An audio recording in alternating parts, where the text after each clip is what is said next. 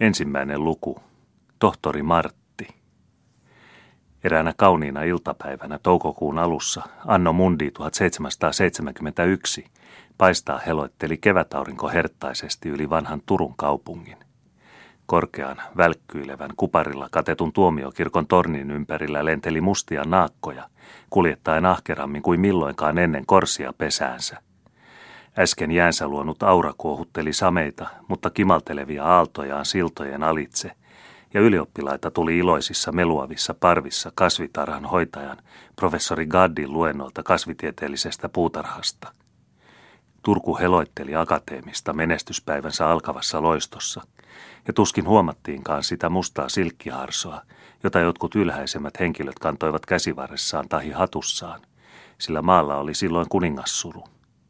Hyvä kuningas Adolf Fredrik oli kuollut viime helmikuun 12. päivänä Tukholmassa, syötyään tuona päivänä vehnäsmaittoa, hapankaalia ja ostereita päivälliseksi, jonka tehtyään hän sitten pyörtyi pelipöytänsä ääreen illalla ja muutamien minuuttien kuluttua sanoi ikuiset jäähyvästit niin hatuille kuin myssyillekin.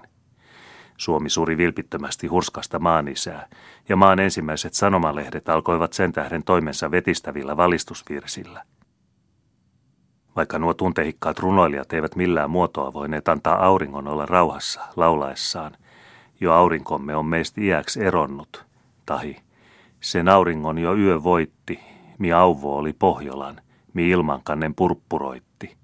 Niin oli se varmaankin heidän sydämensä ajatus, kun he samalla lauloivat, että kuningasta ei parempaa, ja kuinka loiste hänen silmissänsä, väre hänen äänessään – kertoi hänen hyvyyttänsä sekä suurta sydäntään, jonka jälkeen tuli korupuheita nousevalle auringolle.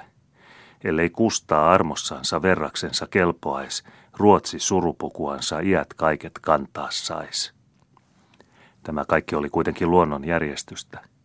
Vanha aurinko oli laskenut yön helmaan, uusi nousi taivaan rannalle, eikä siitä ollut sen enempää sanomista kuin että tämä uusi aurinko oli tätä nykyä matkoilla – ja että häntä odotettiin kotiin tulevaksi. Hyvän vanhan Turun ei siis tarvinnut olla allapäin, eikä saada halkeamia tuomiokirkkoonsa.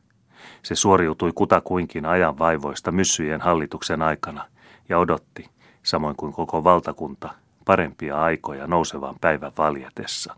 Yhdestä ikkunasta ei kuitenkaan iloisen kevätauringon valo päässyt sisään tunkeutumaan, ja se ikkuna oli rappeutuneessa vanhassa talossa lähellä aningaisten tullia. Mainittua ikkunaa peitti läpinäkymättömän tarkasti paksu ruskea uudin, tai oikeammin sisäpuolelta kiinni naulattu peite, jota ohikulkijat katselivat kummastelevin, arastelevin, epäluuloisin silmin. Ehkä huvittanee lukijaa katsahtaa tämän esiripun taa.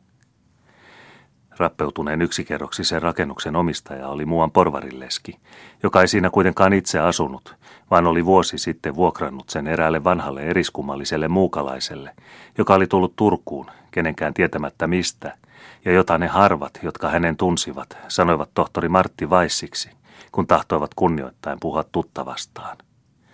Mutta kun tohtorin nimi oli Turussa kovin suuriarvoinen tuhlattavaksi noin vain miehelle, jota moni luuli saksalaiseksi parturin sälliksi, pahempia luuloja mainitsemattakaan, niin tapahtui useammin, että hänen sointuva nimensä pilkalla käännettiin ja sanottiin häntä viisaaksi Martiksi, tai suorastaan viisaaksi, jolla nimellä hän myös oli enin tunnettu naapuristossaan.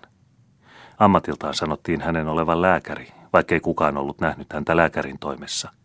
Mutta kun hän näytti puhtaan jostakin Frankfurtista tai Hampurista, mistä lienee ollutkaan, saamansa passin, sekä vielä paremmaksi varmuudeksi suostui käymään professori Juhana Hartmanin luona colloquium familiaressa, jonka mainittiin sujuneen tuo mainio lääkärin suureksi kummastukseksi, niin ei ollut mitään laillista syytä kieltää viisasta Marttia asettumasta mainittuun taloon ja sulkeutumasta sinne vanhan renkinsä kanssa, joka, jos mahdollista, oli vielä harvasanaisempi ja umpimielisempi kuin isäntä itse. Ei kukaan tiennyt, mitä tointa hän siellä harjoitti, mutta naapureissa heräsi kaikenlaisia kummallisia arveluita, kun he huomasivat, että porttia pidettiin koko päivä suljettuna ja että himmeä valkea valo öillä loisti peitetyn ikkunan raoista.